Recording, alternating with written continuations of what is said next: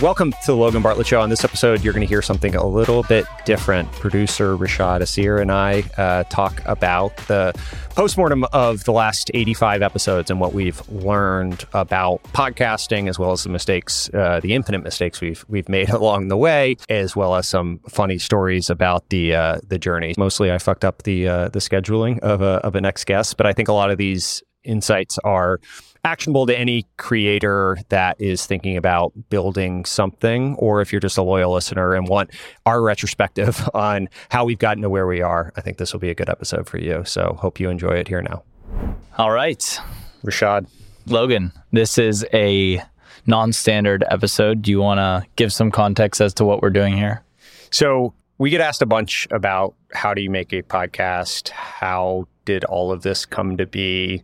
And uh, I think you, especially, but me at times as well, have had to have a lot of 30 minute long chats with people about uh, our lessons learned and like what we would do and all that stuff. And so uh, I think we've learned some interesting stuff along the way. And so we've been talking about doing this for a little while, just like a postmortem on some of the things that we figured out in making the show and producing content and uh, building what we've we've built. And so some interesting lessons of like the journey, I guess. Now that we're yeah. 85 episodes, yeah. In. And then 25% is uh, I fucked up scheduling a little bit and didn't have a guest. So that's, so that's the reason out. for timing uh, All right. here is we're uh, we're committed to every Friday morning delivering something to you. So here we are. It's uh it's the two of us talking about this. So yeah, it was this or no episode. it was so. this or no episode basically. so be appreciative. Uh, if you, if you don't enjoy this, which I, hopefully people will, then uh, you can pick the other path that we didn't take, which is not listening to this episode. Totally. So totally. yeah. Okay. Uh, so in terms of structure, I guess the just to lay out kind of how we'll go through things, I figured it makes sense to kind of start at what the show was originally, how it's transformed. There's been like two or three like major transformations in the show, and I feel like each one of those we've had some big strategic learning that maybe people can Yeah, can and I think probably a from. small percentage of people at this point were here with us in the early days, right? It's like uh, just based on the end of how we've grown, uh, the Yeah, people yeah. that were here in the start were not uh, probably d- don't know the path. Yeah, so maybe the whole like eh, how this came to be is is interesting. Um, we originally started as more of a news show. You had two co-hosts that were one founder, operator person, and one other VC. It then evolved into just being you. We hosted a series of Web3 debates, and that took up probably 10 to 15 episodes of, over the summer of 2022. And then ultimately, like, how would you describe the show that we've landed at now? Yeah, I, I mean, I think the product now is pretty consistent. We do uh, interviews, conversations with uh, important or interesting people in the broader tech ecosystem. It's probably, I don't know, someone can actually look at this, but 80% operators and tactical lessons that they've learned along the way, and 20% investors or other uh, Yeah. that and their insights about this stuff. I think our our goal now in every episode is to have someone that's uniquely interesting, giving a unique perspective on actionable insights that they've gleaned along the way. And I think that product, at least based on the the subscribers and stuff, it seems like people like that product enough, uh, or Yeah. at least the people that don't like it don't tell me that much. Uh, so so it seems like it's working. Well, uh, we'll talk about the people that don't like it and very much do tell you in the comments Yes. or, or whatever, Yeah, yeah, Uh, and how mean people can be, but um, also how nice and great people can be with giving feedback. And I think, yeah,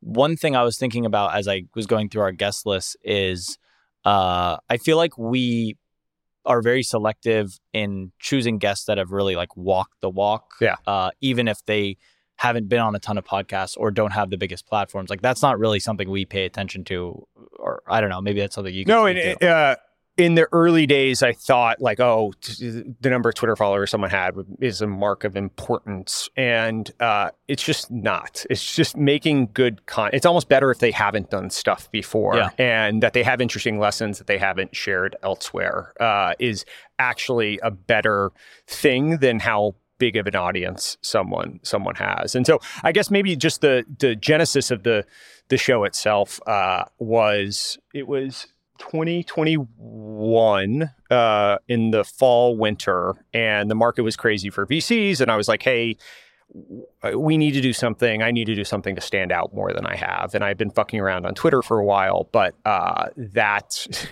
it, it, was it was interesting, but it was very one dimensional in my personality, and it grew. And I think I sort of figured out like how to grow it, and it was ship posting, and it was jokes, and a bunch of things like that. And I, I wanted to do something different that allowed me to showcase a little bit more of my personality than like 140 or 280 characters or now infinite number of characters would allow. Um, and so I thought I looked at the All In Pod's success and I was like, oh, well, if younger people in the industry could do that, that seems like clearly there's a market for it. Uh, and so that was the only real thought behind it. And so that was, I guess, December of uh, 21. Uh, I recruited Zach and Nikita uh, to come on and do it. We were friends, friendly with with them, and so we did a few test episodes uh, over the course of uh, December into January, and then uh, you came on board uh, and uh, around the time, and then right. we sort of launched the show as a basically a ripoff of All In Pod with younger people involved. Totally, yeah. I remember we took a bunch of inspiration from how they were running their show. It was a very news focused pod, like we would find the most interesting five to 10 headlines about the week. Some of them would be like serious things, like whatever, Sequoia announced a fund, but then some of them was like more like Twitter news. Like yeah. I remember uh, there were a lot of like just like in the Twitter zeitgeist news stories that you guys would talk about.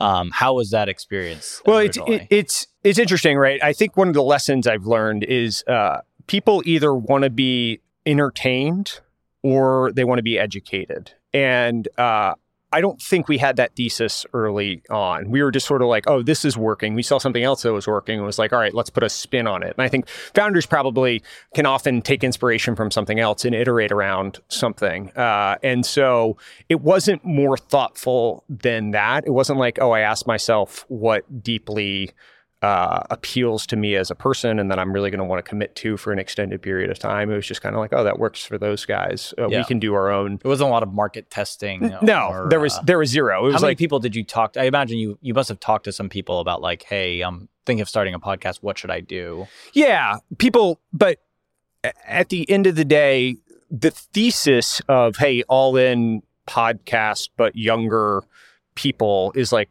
no one's going to say that's a bad idea. Like right. that, that, that could still work today. I don't know. Someone yeah, yeah. someone probably will do that well. And so like if some if you get the right formula of people in place, uh, then that could totally work. Yeah. What I found is that I fucking hated it. I like really really hated it. I'm not that interesting in my opinions on stuff generally or like this stuff I know I can go really deep on, but the stuff I don't know, I don't like doing drive by commentary and hot takes around. And it's just like if you're going to give opinions about stuff, I wanted to be really informed and well versed in it.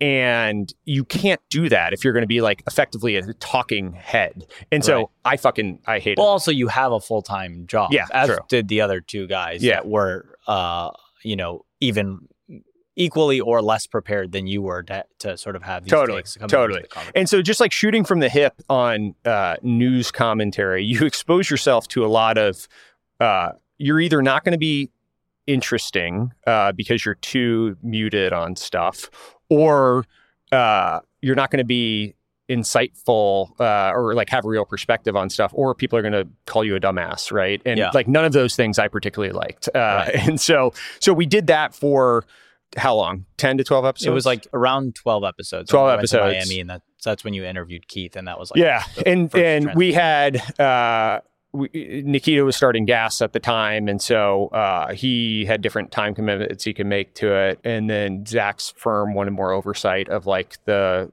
review and process and all that stuff. And and um, and so ultimately, uh, that those things came at odds with our ability to put something out consistently uh, because you needed people to talk about things that were topical, right? And like those people constrained with time and people that wanted like to review stuff just right. doesn't lead to publishing quickly. The review thing is interesting. It doesn't sound like a huge deal of like, oh, just send it to them. They'll, you know, redline it a little bit. But when you're trying to turn around an episode in one to two days, like the the operational friction that that adds, the Justin's here sitting off camera, our editor, you know, having to go late nights to just like get an episode released on Friday consistently because that was our thing. We were like, we're gonna release an Yeah. episode on Friday.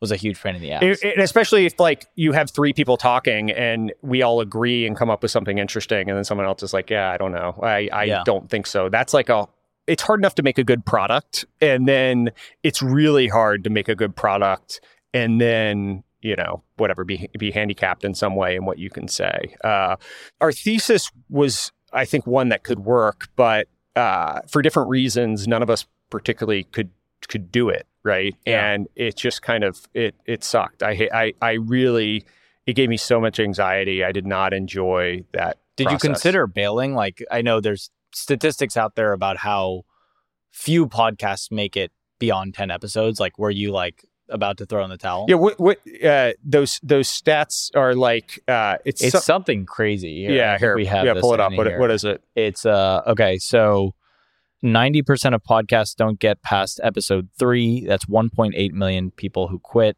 Of the ones left, 90% will quit after 20 20 20 more episodes. Uh, and then to be in the top 1% of podcasts in the world, you only need to publish 21 episodes. So my thought process on it was I set different mental milestones and I was like, all right, uh, I'm going to do four episodes. That was like all I committed to do. And then we collectively agreed to do 12. And then at 12 was really the fork in the road thing. And we had built some muscle memory and infrastructure internally at Redpoint of how to do this. Uh, I you had come on board. We had started working with Justin. It was like we were a little committed in some ways to figuring out how to do this, and so I felt some obligation to like keep pushing on because we started it. And I also just don't like those stats, right? I just sort of knew that persisting in some form would lead to something. I- If nothing else, I would learn from it. And Yeah, so it was it was a grind. It's still I mean, it still is a grind, right? and the the market backdrop of this is this is peak this is pre like market turn this is while the market kind of ish was turning, right? So Yeah, like yeah. we or I wanted to do something in a point in time in which I wouldn't have had time to do it, and then the market's like slowing down when I actually had time to do it. So it worked out pretty well Yeah. uh, then. But yeah, so so we persisted into it. I looked at the uh, Jimmy Kimmels and the the David Lettermans and the Jay Leno's and Jon Stewart's and whatever, all those people.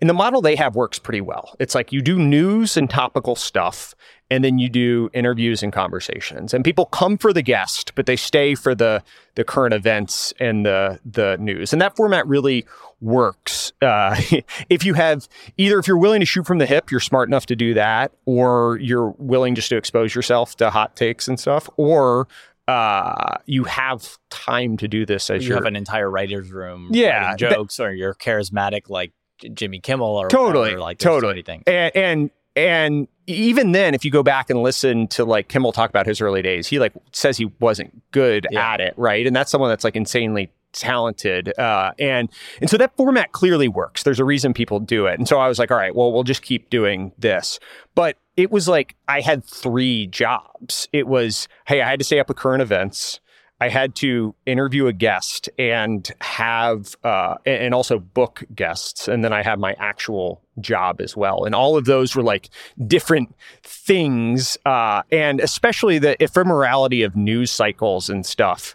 You couldn't backload a bunch of episodes or something. It was like you, you couldn't can them and release I them. mean, sometimes we'd record Thursday and by Saturday, our release day, it would already be dead. Yeah, exactly. It, it was like the news cycles were so tight, and it, it was uh, it was just a hard product to uh, to to keep going. But Yeah. we uh, we kind of evolved for a while, and I couldn't find a co-host to come on and do anything with me. It's really hard just to talk behind a mic by yourself and give opinions and stuff. It's much easier to banter with someone.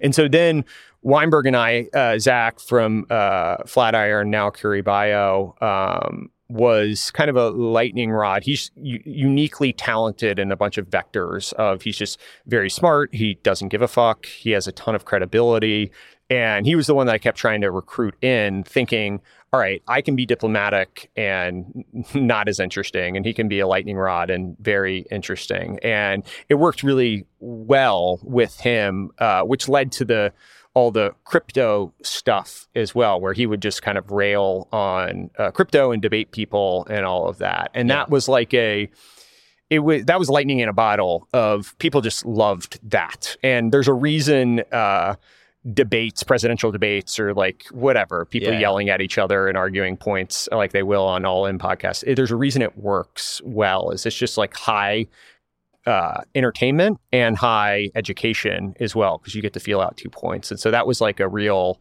lightning in a bottle kind of moment. Yeah, I was going back and listening to some of the crypto debates episodes. We had probably 10 or 12 people come battle Zach.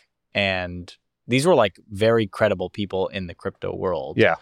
Uh, and yeah, those episodes were great. We were still doing news as well, and we were having guests on. So, what was the major learning from that chapter where we were doing crypto debates? We had evolved from three co hosts to just you, and you were still doing a combination of news, bringing on people you like, and crypto debates. I would say that they're like the founding principle of what you enjoy doing and having someone having people committed with you to go do that i think that's probably true of those entire periods of time and uh, the crypto debate thing or that debate format again it could have worked if zach could have committed the time to doing it and i, I don't know if i would have been happy doing it but i probably could have you have were pretty adamant about like I remember there were three or four episodes where you were like, "This is our last one. Like this is going to be the last crypto debate because I don't want us to just be a crypto debate podcast." Yeah, where people well, are screaming at each other. and, and at some point like clearly the market runs out of that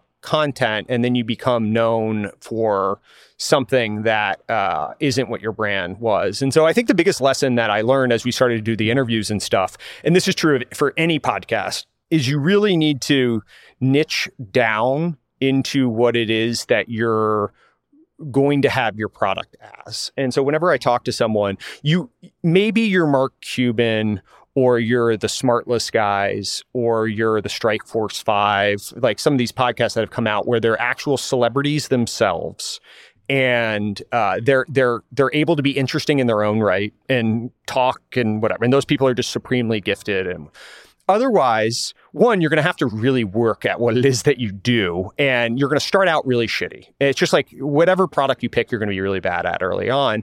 And two, you really should be in the top 1% of where you're going to start and then build concentric rings around that. And so the TAM initially for content a- should be really small. And that's like really counterintuitive to people.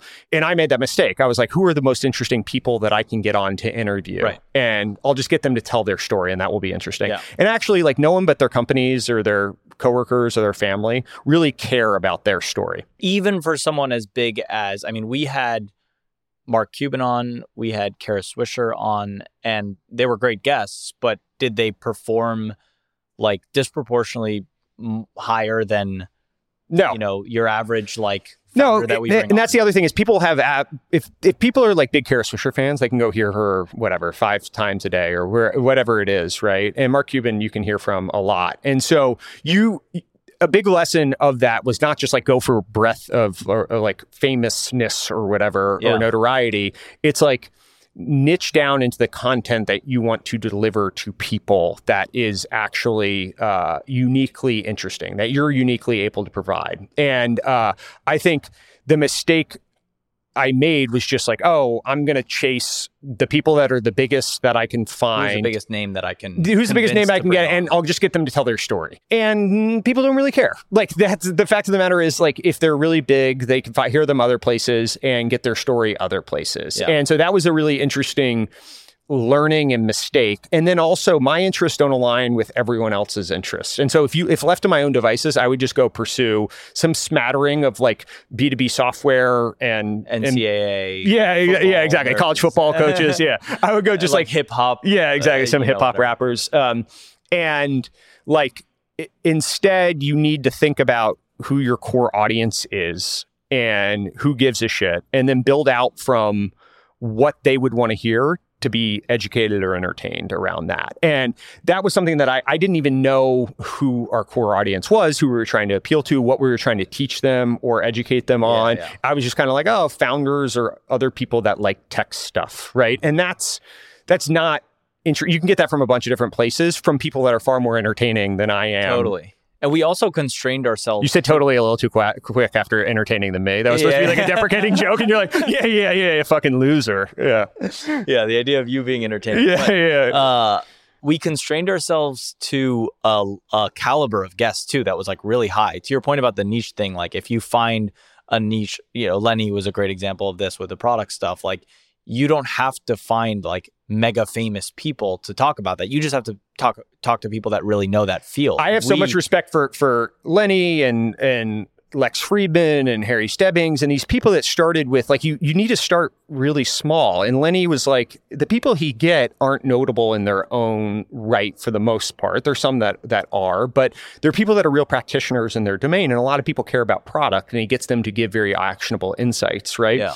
As you expand from there, you can start putting more loops around it and go. I mean, Harry's name of the show is still 20 VC, right? But he interviews Scooter Braun or whoever it is, like just different people all the time. And so you can build, or, or uh, Lex Fridman used to be the AI podcast, and then he has like Kanye West coming on now. And so, like, you can evolve, but you have to have a core foundational base of people. And you have to be able to answer to the question of why they should give a shit about you versus infinite content out there. There's infinite things they can go watch, and you're not competing with uh like just the other people in the the market that you're thinking about. It's like, oh, well, I just need to be better than the other tech podcasts. or it's all like, in. And in a, yeah, no, the, you actually need to be better than anyone, anything else anyone can do with their time, Totally. right? And so, like, shows on Netflix, uh, scrolling going to a bar with their friends, Yeah, yeah, like yeah. like going to a movie, watching sports. Like you're competing with all of these things, and so your competition, and that's why I don't mind saying this stuff. Is like we're not. I, I want to help uh, people start their podcasts and get going because ultimately there's no uh, market share capture really from from me. I, I I am friends, and a lot of people have been magnanimous in the in their support of me along the way. The acquired guys have been super helpful. Erik Torenberg uh, has been super helpful. Uh, Jason Calacanis has been very magnanimous with me. Um, Harry Stebbings has been very kind. Like all these people, I'm sure I'm forgetting a bunch of people that have been helpful along the way, but they've been very nice because we're not at competition really with one another. We're competing with TikTok and we're competing with like, Yeah, yeah. you know, whatever, going to a bar with your friends, not each other. within this chapter of we were starting to do interviews, I was going through episodes like 25 to 35. And we did have a few episodes that resemble what we do now. A few of them being Parker Conrad, we had come uh, tell his story and give a bunch of operating lessons that is still today one of, Yeah. one of the best I think that feels, we have. I feel like it feels the same product Totally. today, and, And which then- was kind of accidental uh, in that it worked out that way, but Yeah. it ended up being. And the other thing that was interesting with him is I did all this prep. Like I, I do a ton of prep before these Yeah. things, and I did both of those, uh, or I did that in person, and um, and I, I I felt like there was something that people would tell better stories in person. I just felt that, and I, I didn't have any evidence to support it. Uh, but it just it just really felt like the difference might not be apparent to the listener of like the quality of audio. If you're just Right. listening on Apple Podcasts, you might have no idea. The numbers sit- weren't also substantially like validating that in person was. I would actually better. say all of this stuff in the early days was mostly like intuition for the most yeah. part. Like, had we just listened to the numbers, we would have been a crypto pod, crypto debate podcast, and we would be reeling now, trying to like pivot and find our own way. So the numbers didn't support uh, spending the effort to be there in person with people. Scheduling, there were there were all these constraints of I, I had like four different vectors of constraints that that presented themselves. One was the caliber of the guest, and so that holding that bar high. One was quality of the conversation, so the ability to uh, to to have deep dive conversations with folks and being like I was well researched in it. Uh, one was doing in person versus virtual, and then one was releasing every Friday. And those four things, even still today, are at odds with one another, right? Uh, it's like all of those. At some point, it's going to break. I'm gonna. I just can't do all of those things. Um, and the consistency one is one that I debate. Like, especially now, I have a wedding coming up, and I'm going to be on a honeymoon, and will I be able to keep up the consistency thing? For the most part, though, everyone that is successful is fairly consistent. The acquired guys are the ones that uh, is the the exception, and they do so much research and go so deep on it. And so, I those things were all at odds with one another. But in the Parker Conrad example, what I found was I knew every interview he had ever done, and somehow in person, uh, which was just an intuition. He told the story of David Sacks and him and Zenefits, which he had never told before. And I assume it was under like some whatever non-disclosure agreement Sure. or something. And I don't know why he decided to tell it there. He was uh, he was comfortable with me, and we got going in the conversation. I bet he wouldn't. There's no chance he would have told that story virtually. Zero percent. If he had Yeah, been yeah. staring into the camera, knowing it was like recording, uh, Yeah. there's no chance. And similar thing happened with Palmer Luckey when he told the story of getting fired from Facebook. Right? He had never told the story so in depth and all the specifics around it. And I went and read a book uh, about all the stuff before, so I was very well researched when I went into that conversation. And he just went for it. And I know he was under NDA with a lot of stuff. and he was like, like, ah, well, I, you know. c- Right. Come after me if you choose. I think was his mindset. I don't He know. dealt with enough of you know of that. Totally. he, felt probably like comfortable dealing with. It. And so that was an intuition and a learning and something we've mostly stayed consistent to. There's been some times in which we haven't been able to make it work for whatever travel related reasons, but I think that's held true. And even still today, we've had episodes, maybe in the last uh, uh, couple months, in which people said things they definitely shouldn't have. And their PR teams came back to us like pleading because realizing we were maybe going to make national news. Uh, we had already clipped it and made it the intro, and uh, Yeah. we had all these animations. yeah. In the fullness of ah, time, Fuck. yeah there's been we've had two of those in the last like two or three months of the things that that like the pr teams were very much like and that's actually an interesting uh, other thing is there's this weird dichotomy of these people especially those that don't do a lot of interviews uh, they they want some type of uh, ability to strike stuff and i actually like giving them that comfort because then they know they're not like they let loose a little bit in the conversation, Totally. knowing they can take it back after the fact. Most people don't take take us up on that, uh, and then when they do, it's really fucking frustrating because you're sitting there and it's like, oh my gosh, this is so it. good. And then maybe we'll release, uh, you know, I, I, when I when I'm uh, um, my will, uh, I'll just I'll just let them rip. Deleted scene. Yeah, yeah, just like all the things that are like would have been national news stories or something. Which weirdly, we've had a couple of those uh, uh, things come out, but it's very rare stuff gets uh, taken out. But when they do, it's usually the really salacious stuff. So those are like tensions around it. But the the in person thing has been really beneficial too, and I think we realized that during that stretch. A hundred percent. And the to your point about consistency, because I've gone back and forth of like, does it really matter? I think it matters for a few reasons. One, it's just like holding yourself accountable to actually doing something. Because if you give yourself license, like, ah, we'll just release on Sunday, it's a very slippery slope to Sunday becomes Monday to becomes, ah, we'll just skip this week and we'll go next week. Well, maybe we should just do it every other week. And then uh all of a sudden, like you're not producing nearly as much as you would. And so that's the first point. The second point ties to a broader thing of just like building trust with your audience, which is what this is all about. No one episode is going to make you a huge podcast. You might get a banger and it'll get you some new listeners and they'll come along for the ride. But like ultimately, you need to be doing something consistently over time, very well, and giving your listeners the sort of uh, the the the certainty that like you know I have a, a workout class every Tuesday. I go home. I make dinner, I put on YouTube, and my show is going to be there. And if it's not there, I'm a little disappointed. And so, like, and getting- you go find something else that's going to fill that else. spot Exactly. and, and you risk it's interesting the slope of the line and the graph that we have on the listenership and i'm going to describe this for people that aren't watching uh, video here but basically when when you start everyone uh, you get a ton of like drive-by people that are willing to listen because it's like, oh, maybe this is a product for me. Yeah. And it turns out like for the vast majority of them, it's not a product for them. And this is this is if you launch with a something of a audience. Like I had a big Twitter audience, and so the vast majority of people didn't like the product. They were like, "Oh, this guy's not as funny as I thought he was," or something. Yeah, or like, "He's a little. This is not what I expected." Like, you know, make some more jokes. Uh, and and so you get a bunch of churn initially, and that continues to happen. Uh, people will give you a second shot, a third shot, a fourth shot, or whatever it is, but then you bottom out at some point, and then you start to compound on the way back up. And so the consistency of building that audience of people that listen to you is just really important. And what what they're coming for uh, is delivering it every time and setting the expectations that you're consistently going to deliver that.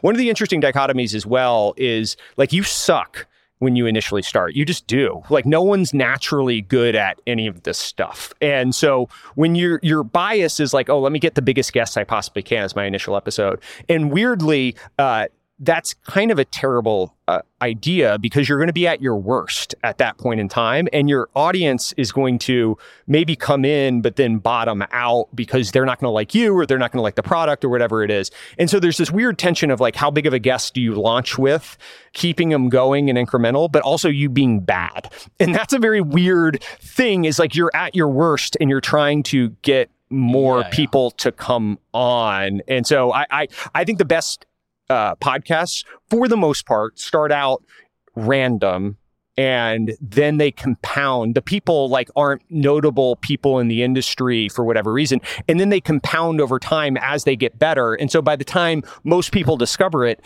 they've refined how they do things, right? And so you go look at the people that I admire, or like talk to, or whatever.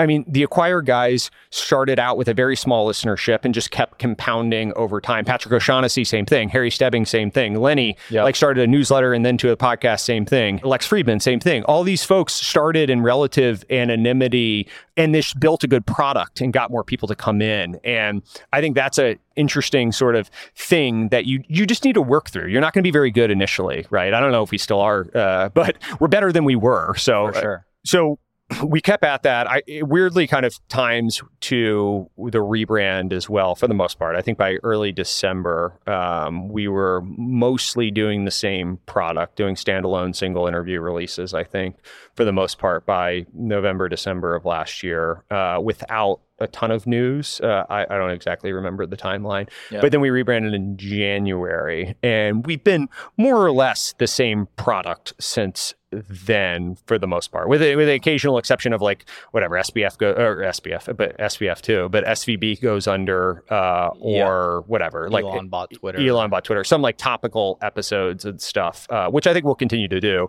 Or we don't we don't have a guest booked and we just sort of talk about ourselves for a yeah. while. Yeah. yeah. Well, this is the first of its kind. Yeah. Maybe the last, but yeah, uh, yeah. We'll, we'll see how it does. Hey guys, Rashad here. I'm the producer of the Logan Bartlett Show and wanted to take a quick second to make an ask. We are close to 10,000 subscribers and are trying to get there by the end of the year. If you're enjoying this conversation and these episodes, please consider subscribing to the YouTube channel. Now back to the show. So, how would you describe it? Because we've gone back and forth on trying to create a tagline for the show, and it's some combination of like untold stories of, you know, Silicon Valley to we emphasize a lot of like tactical um you can learn something yeah. from this to go apply it to if you're a founder, an operator, or even an investor. Like there are stories that you can take away from this, or things that, uh, from a hiring perspective, the best question to ask uh, when you're interviewing executives or you know how to launch your second product. Yeah, I, like, I don't even know like... what the right description is, and this is why we don't have a good tagline, obviously. But it's it's some combination of stories, which are certainly interesting and powerful at times, and then the actionable insights uh, as well. And I think the stories are the entertainment, and the insights are the education. Right? Is yep. sort of like when you think about that that dichotomy. Totally. And and so pulling those things out, everyone has a story to tell, but there's only so many elements of someone's life that is particularly interesting, and so going all storytelling and narrative uh, narrows your your your TAM a little bit, and then going all actionable insights, I think, can work. And if I had to bias, I would probably bias towards more actionable insights. But I, I personally enjoy the human side of p- pulling things out of people as well. And so I don't want to give up on the storytelling thing uh, and elements of that.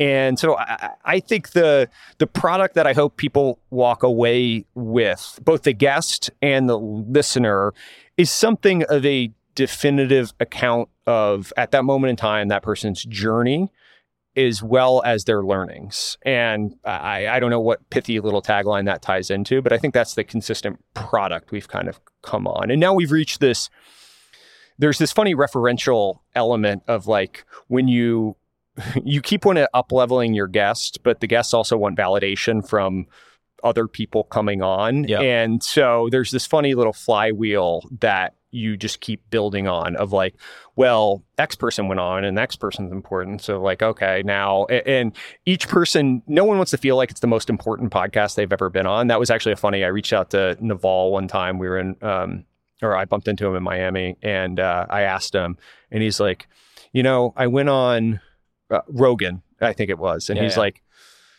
and I never wanted to go on a podcast less important than the one I've been on before, and so I'm never So I'm doing another podcast. That's what he said. He's like, I'll do Tim Ferriss because he helped break me in the early days and like make me important. But he's like, I'm not not doing podcasts anymore. And I was like, interesting.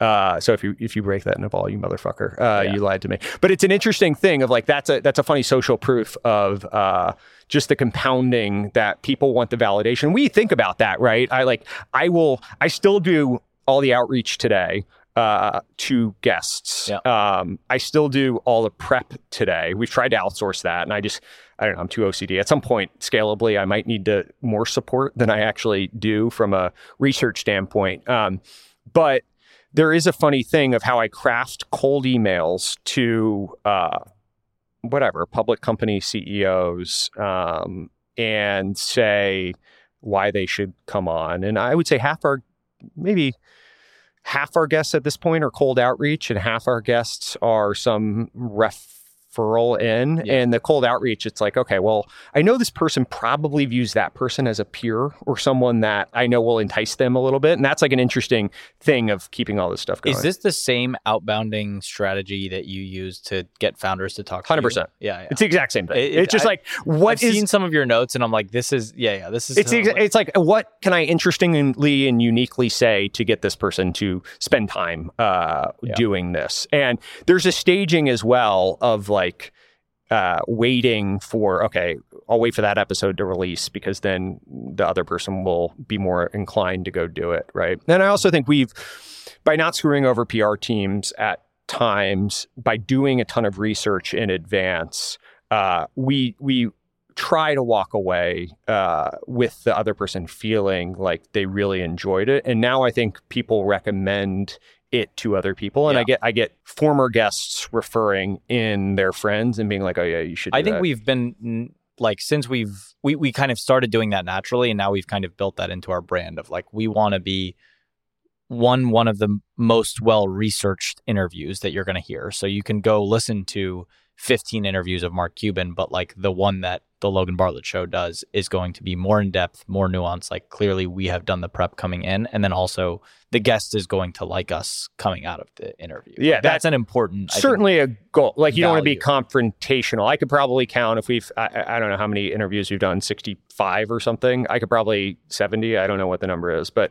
there aren't many people that walked away. I think uh, feeling uh, like the they didn't get what they asked, they signed up for in it. Uh, so I, I, I think for the most part, I don't like giving questions in advance to people. Um, but if they really want it, uh, you know, Fine. it's like whatever. At the end of the day, I want them to be proud of the product as well, which we found is actually an important thing. The sharing and all that, uh, I think, is an interesting. Harry Stebbings originally did a really good job of that, of like making sure the guests shared it and then asking other people for questions in advance and then asking those people to share it on the behalf. And there's like that was definitely something I thought we were above was like asking guests to share the episode so important. but it's it's that's been an unlock in the last whatever uh, six months, nine months of Yeah. just like leaning into that as well, which is just a little lesson, and it feels like you're above, uh, like oh, I don't want to plead with my guest to share it or whatever. It's I like will no, no, plead. yeah, yeah, yeah. behalf. Sometimes you Uh, plead because it makes a huge difference, and it's like they're sharing it with their audience. So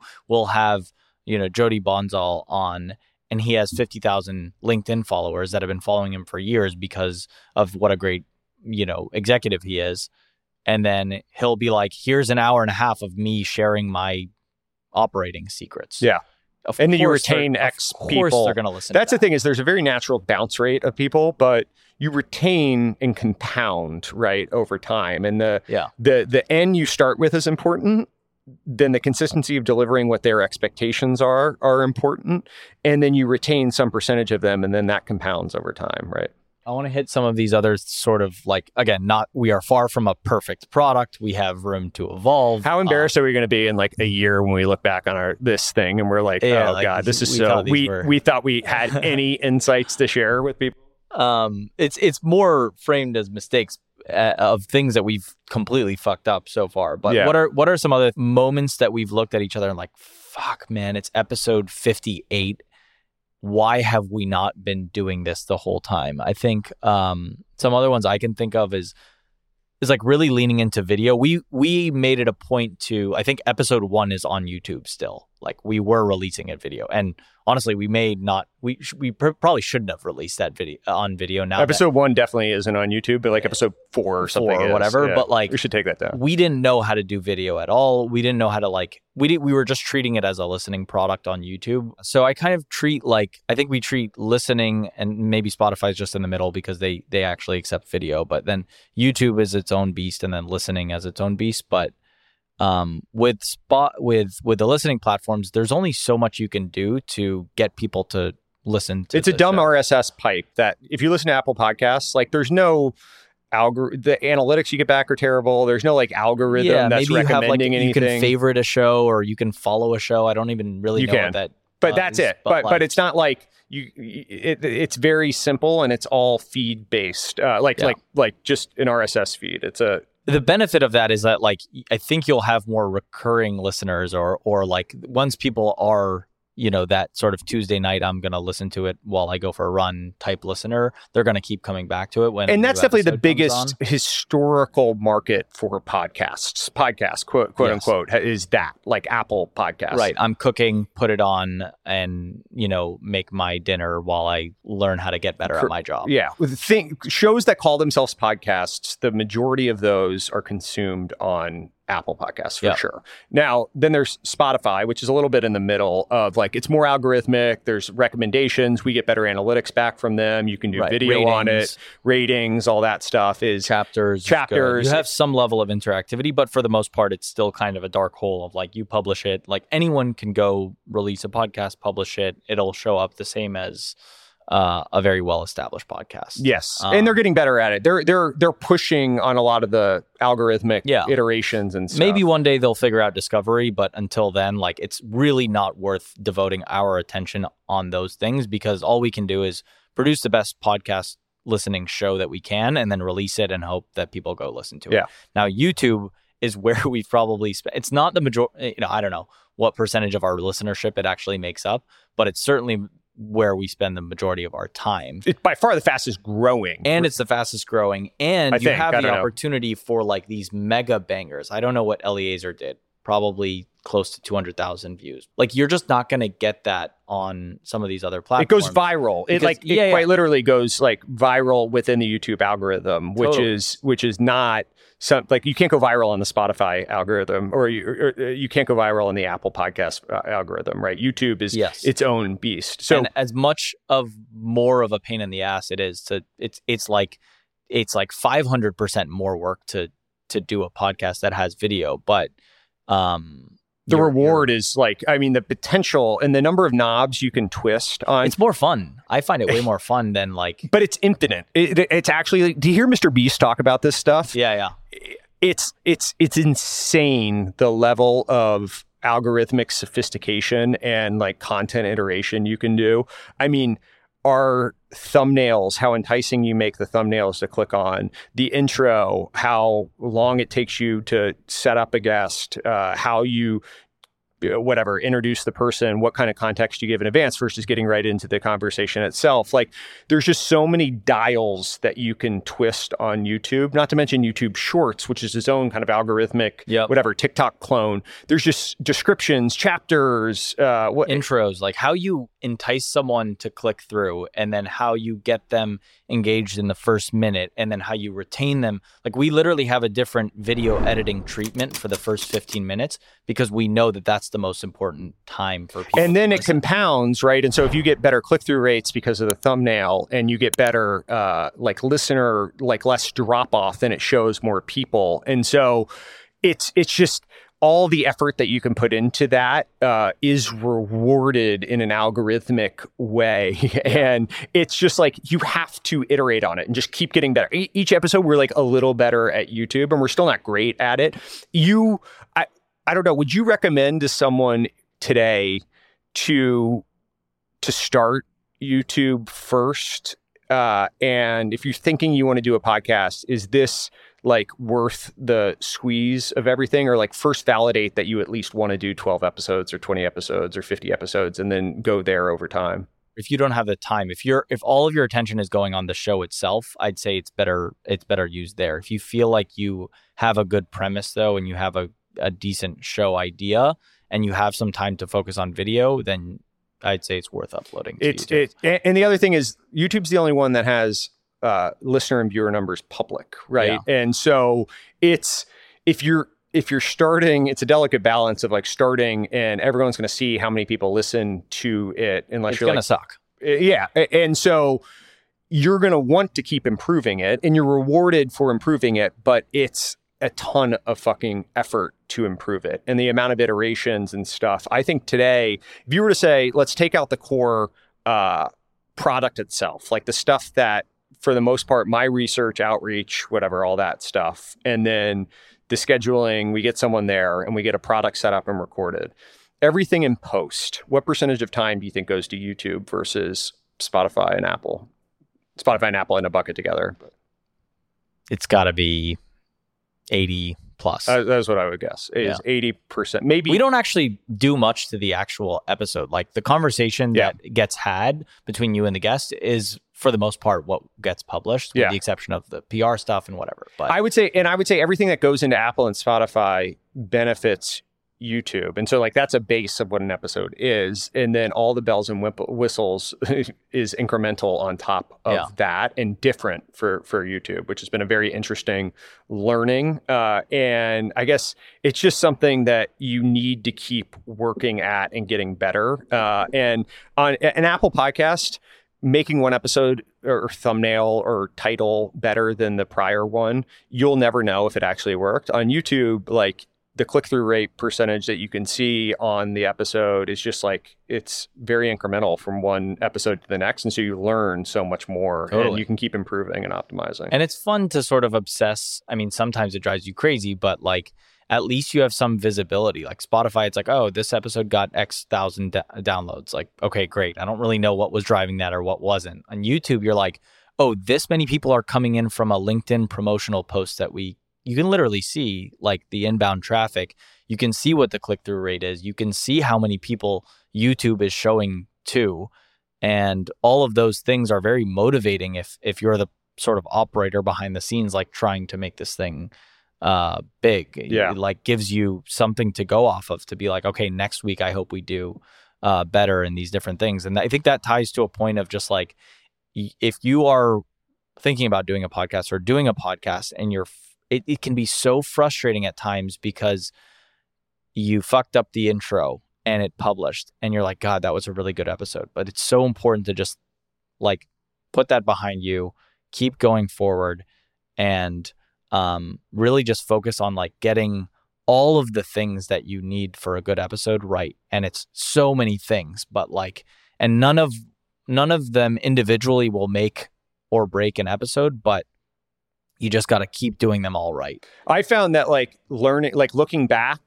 but not agonizing over it and looking in the distance, like looking one episode back and learning, but not agonizing, and then keeping your eyes on downfield on how many you need to do is the most important psychological thing. And so Yeah. like every episode we do a postmortem on like what we did right, what we didn't do right, all that we learn from it. But then it's kind of snap and uh, move on with the exception of the Keith Rabois Miami Oh, incident when they they fucked up the audio and I still want to mur- if I if I see those guys in the street, I I don't think I've ever been so emotionally distraught from something that happened at work Yeah. as I was with. Do you want to tell the story of? Well, I mean, the production. We hired a production company in Miami. Like we have our New York guys, we have our SF people because that's most you know ninety percent of the episodes we shoot. But Miami Tech Week, we always do an episode with Keith Rabois. So we had this like local production crew in Miami. I And almost want to like link that. No, Yeah. dox them, but yeah, yeah, yeah. and they just like they were an audio crew and they just messed up the audio. They just fucked up the audio and then we're just like very unapologetic about it after the fact. And they were like, "Yeah, no, we we mentioned it to Logan like midway through the interview. Like we asked him to to to re-record. It's like, motherfucker, we're not to re-record 45 mi- like Keith Rabois has 90 minutes Yeah. To record with us. Like this is very important time. And like you you have one job. It's just like the yeah, just monitor the fucking camera. just like tell us that it's good to go, right? Uh, gosh. So with the exception of that, that still it still pisses me off. Uh, I think everything else is kind of like snap and move on after you do the post mortem. But keeping your eyes downfield on uh, like get incrementally better each episode, but keeping your eyes. I committed to I said four episodes and twelve episodes, and I think it was six months, then twelve months, then another year. year, yeah, yeah. And so January uh, 31st or whatever of this year, we'll sign up mentally. There's no like obligation. We don't have any advertisers or anything, but there's we're going to sign up for another season presumably, and that will be another year. And we'll see if we want to keep doing it. But psychologically just the commitment to keep going uh, is is helpful and not to agonize too much about the past. The other interesting thing from an interview converse uh, like standpoint, and I think um, I can probably speak to that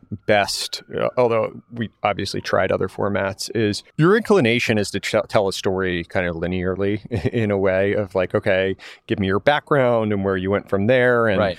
I I found that jumping around uh, and we don't really reorder the episode in terms of how it happens but sometimes we've pulled forward uh, a, a- a segment of the conversation right? Uh, just uh, we feel like it's appealing and Yeah. we'll reorder Your first 20 minutes matters more than your last 20 minutes because Uh, more people are listening. So we want to put and, and and like if they're if they've stuck with you for an hour, right, they'll stick with you most likely for another fifteen minutes. Versus the chances that they don't make it past the tenth minute uh, if Sure. the content isn't interesting is is decently high. But asking questions in a way up front that makes people feel comfortable, uh, but then also be willing to dive into the meat of like what you want to get to is an interesting, just like tactical thing. And so one of the things that I do when I get together, most of these people at this point I've never met before and uh, we maybe we've interacted on email a little bit and maybe had good banter or maybe I got passed off to a PR, PR team pretty quickly uh, but getting like 10 minutes ideally with them just riffing initially making them feel a little comfortable and even when we start recording the first like 5 minutes or something talking to them in a way that allows them to warm up a little bit rather than if you if you went to the gut of the conversation that you wanted to really ask about initially their guards definitely up a little bit more Yeah. and so i found the longer i spend with people in advance the more i kind of am able to warm them up. If they get there 15 minutes early generally i know that we'll have a great discussion. I've tried to do some prep calls before uh, with people to like get them on and say these people are so busy and it feels it's probably worthwhile maybe that'll be something in a year that i'll look back on as we have grown, we've earned the license to ask for more from our guests. We used to do one hour, now we do two hours, and that can be one thing that we ask for in the future. But That's yeah. decently onerous, actually, of people. Is you're, we're asking at least two hours from all of these people, and with the most part, we get that. And these are very busy, uh, Yeah. important people in the the hourly world. rate on Yeah, uh, yeah, yeah. The per hour rate. Daniel Ek. Yeah, yeah, not worth fucking up their audio. Yeah. So, uh, so I think th- that's been something that we've been able to do with time. And I think when you look at Lex Fridman or Joe Rogan or some of those, like they've gotten longer uh, because they've earned the right to be longer with the guest. The guest is going to come in and sit there and Yeah. really go through all the different stuff in their career. And I feel like we've gotten more to a point that not only has our guest quality gotten better, but their willingness to dedicate the time to doing it has gotten a lot better too. So. Do you want to talk about uh, people are mean and uh, how you've maybe balanced like taking the feedback we get in the comments on YouTube? Some of it we've actually like because because it can be mean and true. Oh, totally. I think Uh, actually, I, It- it I actually usually- think every every episode has a fair thing to crit- criticize, and uh, and uh, stylistically, there's a lot of things that you can criticize me for that I uh, I, yeah. I want to be better at. The Uh, question asking thing is like the most recent one where I think Totally. I'm a- like, in my effort to make people feel comfortable, at times I can be a little circular in my question asking, and I've gotten better at it. But someone called it out one time. I don't know if we want to tell people this because now they'll be listening to like Yeah. uh, hear me ask uh, ask you know random questions and stuff. But uh, but someone was calling it. They're like, just get to the fucking question already, and I'm like, ah, good feedback. Yeah, I was like. Uh, you hurt my feelings, but uh, Yeah, it's like, true. like, like, they're like, uh, this guy spends more time building up to a question than asking it or something, and I'm like, oh, I actually put him up to that. yeah, exactly. Paid him, paid him to do it. But it is a funny balance of like that feedback is definitely true. My energy is to get people uh, more comfortable, and so I don't go to the crux of the question initially. Uh, sometimes, which uh, can definitely be. And it's easy to look at that comment and be like, have the attitude of like, well, you fucking interview, you know, whoever, or like, you know, you don't understand. It's, it's really, it's tough. Like you're, you're, You're- high stakes And then you're yelling at an anon Twitter Yeah. or, or like YouTube reply person. Yeah, yeah. but it's important to take that stuff in. And we, No, I actually think love- you're actually very accessible. This is something people, if you're you made it this far, should know is like you are very accessible on Twitter. I think you respond YouTube. a lot on email, like YouTube comments. Yeah, I think every nice everything. comment I've ever gotten, I've re- tried to respond to in some way, uh, in whatever format that that is, uh, and that's gotten harder as it's gotten whatever bigger. But but I think that's really important in the feedback people give, or when people reach out and say stuff.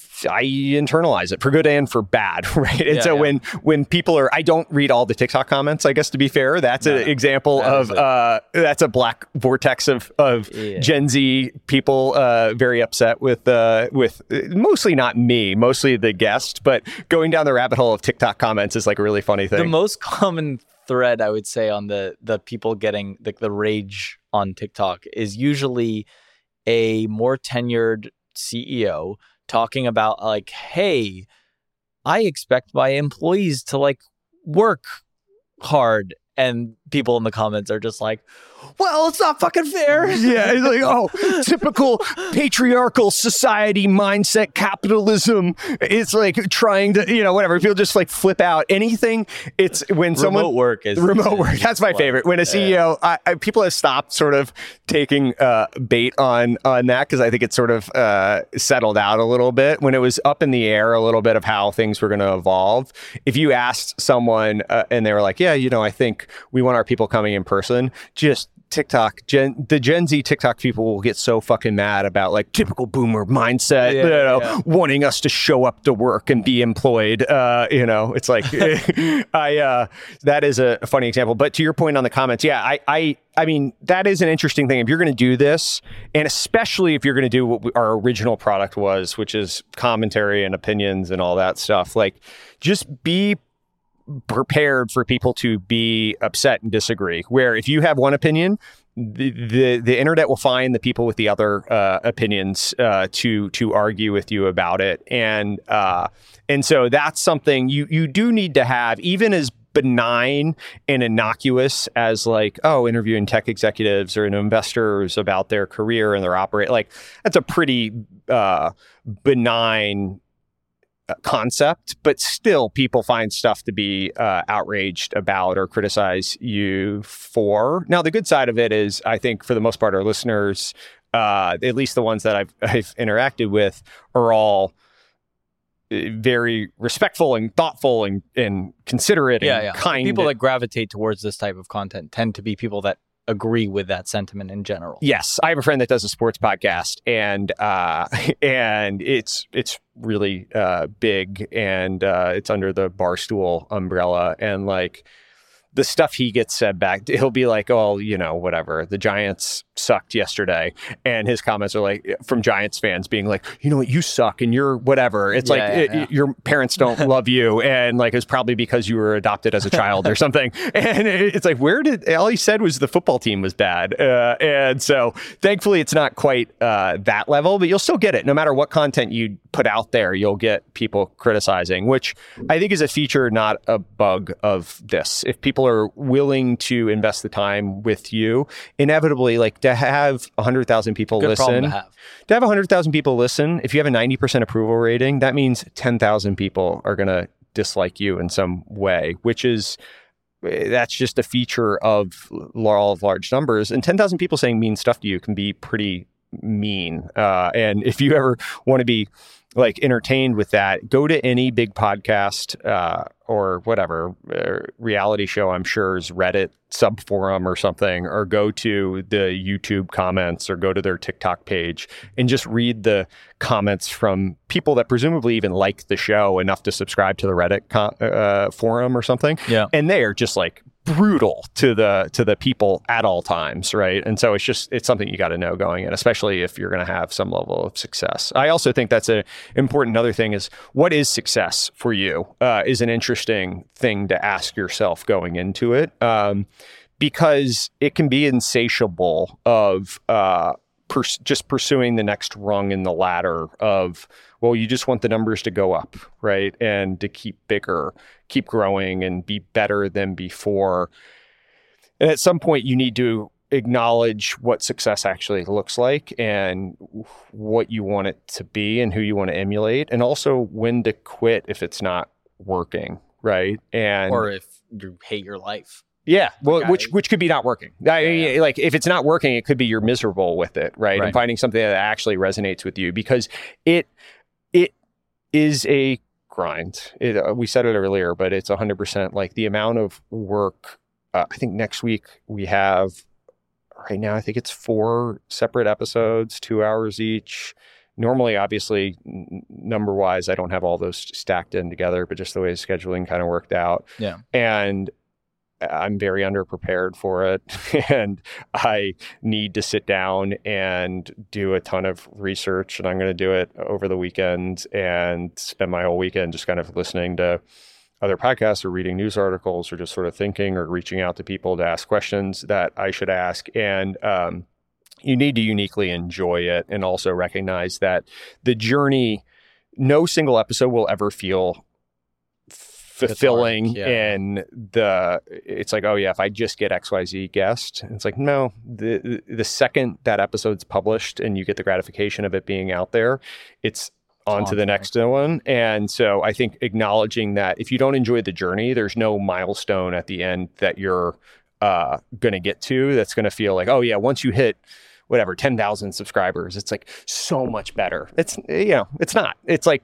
it's just the same. It's the numbers are a little bigger, and there's more people saying nice stuff and more people saying mean stuff, and like that's maybe you get better guests on. But the the process is no different than than what it was before. Well, hopefully this has been uh, some combination of entertaining, educational to yeah. our guests. Uh, probably a good opportunity to just thank people that have tuned in and listened to the show. It's grown pretty significantly, um, especially as we've sort of figured out based on feedback what what's worked and what we've enjoyed. So yeah, yeah, yeah no, it's been uh, it's been a really fun. I mean, any of the the uh, one, any of the lessons, I guess, that we have here, or post mortem and retrospective, uh, with a caveat that I still think we don't know. we know some things, at least the mistakes we've made, but we still don't know. We don't have it figured out. Like we're not. We're certainly not the the you know the top charting podcasts in the world or whatever. These are just sort of our uh, own anecdotes, which is. Um, I guess a good plug to please share with your friends. So we are the top performing yeah, podcast yeah. in the world, but uh, but I think um, yeah, this is uh, it's been it's been gratifying doing this, and the people we've met along the way, both on the listener side as well as the uh, guest side, um, it's just been it's been a fun experience, and I think I'm much better uh, as an investor, interestingly, I got asked the question now of like why I keep doing it by by a guest that we're gonna have on uh, at some point in the next couple weeks. He was like, "Why why are you why do you do this?" And I was like, I kind of I just enjoy it, and I think it makes me a better uh, board member to the companies I work with, both because of the network I've been able to build around it, and also the insights. It's one thing to like go learn for the sake of learning. It's another thing to learn to study for an interview with someone. Right, because right? you're about to put on a show in front of you're, thousands of guests. Like you're you're not going to want to look stupid, so you are going to do the you know read every book that you're going to take notes in a way that goes above and beyond what yeah. you would do otherwise. And so uh, I uh, I am really appreciative of of everyone kind of allowing this to exist because I am, I think, better at my job in a meaningful way as a as a resource for founders, both because of the network I've been able to build as well as the uh, lessons I've learned along the way. So it's been super fun. So thank you everyone for for the journey, and uh, yeah, we'll see. Uh, I promise there there won't be any more navel gazing episodes here for a little while, and uh, we'll we'll get back to your regular scheduled programming uh, by uh, by next week. But um, yeah, just thank you to everyone for for coming along the way.